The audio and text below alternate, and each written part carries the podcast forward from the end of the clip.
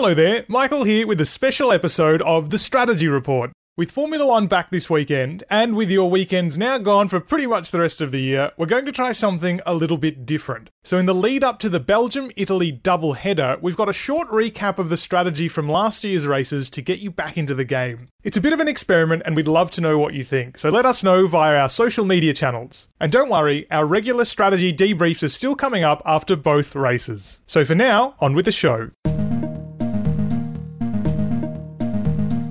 Hello and welcome to the F1 Strategy Report, powered by Apex Race Manager, the mobile race management simulator. My name's Michael Lamonato, and today a recap of the 2018 Belgian and Italian Grand Prix. In what could be a parallel for this year's race, in 2018 Sebastian Vettel used Ferrari's powerful engine to outgun pole sitter Lewis Hamilton out of La Source and into the lead to secure a much needed victory. But as I discussed with renowned F1 statsman Sean Kelly this time last season, it was the carnage at the first turn that really sealed the deal in Vettel's favour. While that crash was happening, of course, at turn one, Sebastian Vettel was busy taking the lead off Lewis Hamilton. Yes, obviously the slipstream was quite powerful because of the headwind down that straight, but if there was any moment that you really felt like the Ferrari power unit and package was really well put together and well equipped for this race, it was how quickly Sebastian Vettel was able to relieve Lewis Hamilton of that lead. Right, and if you're gonna if you're gonna not lead into turn one, this is one of the best tracks to be second into turn one because after you come out of La Source, mm-hmm. you know you've got a good 20 25 seconds of full throttle. So you've got plenty of time to get in a slipstream, to line up a pass. But one thing I would say is that, yes, obviously the Vettel pass of Hamilton was critical to the outcome of the race. Arguably, just as critical was the collision between Ricciardo and Raikkonen at the first corner. Um, because what that did from a strategy point of view is completely clear up any ambiguities about strategy because you took out Raikkonen and Ricciardo, there was no sense of, well, where are they going to drop in? Like, if we pit now, are we going to be behind these guys? Are we going to be ahead of them? When are they pitting? What tyres will they take? They were suddenly removed from the equation. And that gave us a much more conventional, very, very linear um, strategy for the race for both Ferrari and for Mercedes. And more importantly, it did make it exactly a straight fight between Vettel and Hamilton. There really was nowhere for, for Mercedes to hide at the end of this. And I think it was Toto Wolff's words after the race that said this showed up all of our deficits to Ferrari. There was no way for them to avoid that or, or blame anything else. We knew from, from Friday that um, the, the, the one unknown was Hamilton and Vettel's pace on a long run on softs because Hamilton and Vettel had both done their long runs on medium tyres on Friday. And obviously, both had decided that the medium was not for them because they didn't run it in the race. I also knew from, from looking at the performance of the super soft tyre on Friday that it was always likely that that tyre was going to run longer in the race than people thought it would.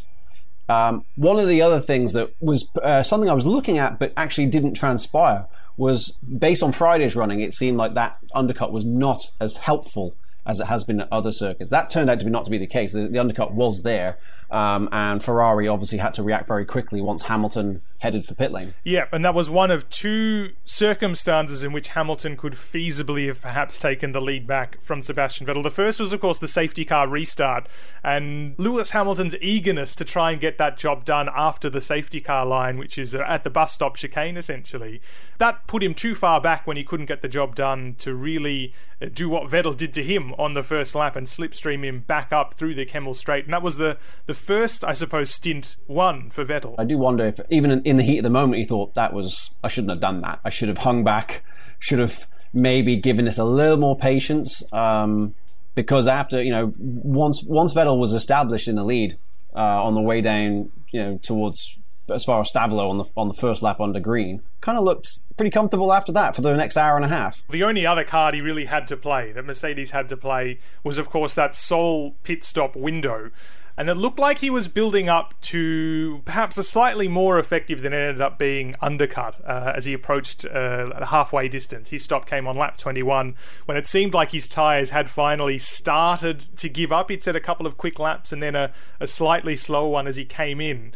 He had a deficit of around three and a half seconds, uh, and ultimately he emerged uh, with a deficit of only about one and a half seconds. And like you say, I mean, Ferrari only had to bring Sebastian Vettel in on the next lap to cover that off, but it was perhaps slightly closer fought than we could have expected, if not simply because it did rely, of course, on Sebastian Vettel having a great in lap, a great pit stop, when a mistake at any part of the way really could have cost him quite significantly. Right. I mean, at this stage of the game, you're just dealing with track position, aren't you? So it it could be said that we didn't really see Vettel in a in a position where he had to pass Lewis in race conditions. Yes, I know he passed him on the first lap, but the first lap all bets are off because it's extenuating circumstances. What would have happened had he emerged behind Hamilton? Would he have been able to make advantage of the fact that they were quickest in sector one and sector three? Would, they, would he have had? Would the DRS have been strong enough that he could have lined up and then even you know, even if he was 1.000 seconds behind, he could have still got past him. And even then, if he, if he could have passed him with the DRS, would Hamilton have been able to hold that off? Would he have done what he did last year with the restart?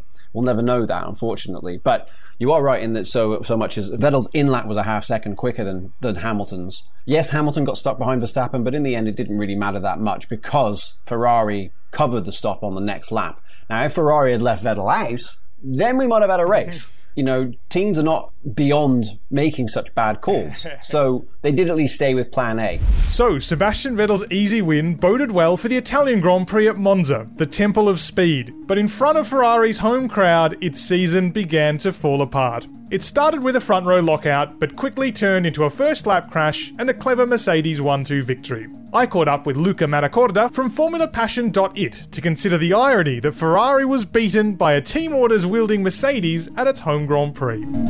We want to talk about how expectation for Ferrari unravelled and became disappointment by the end of Sunday.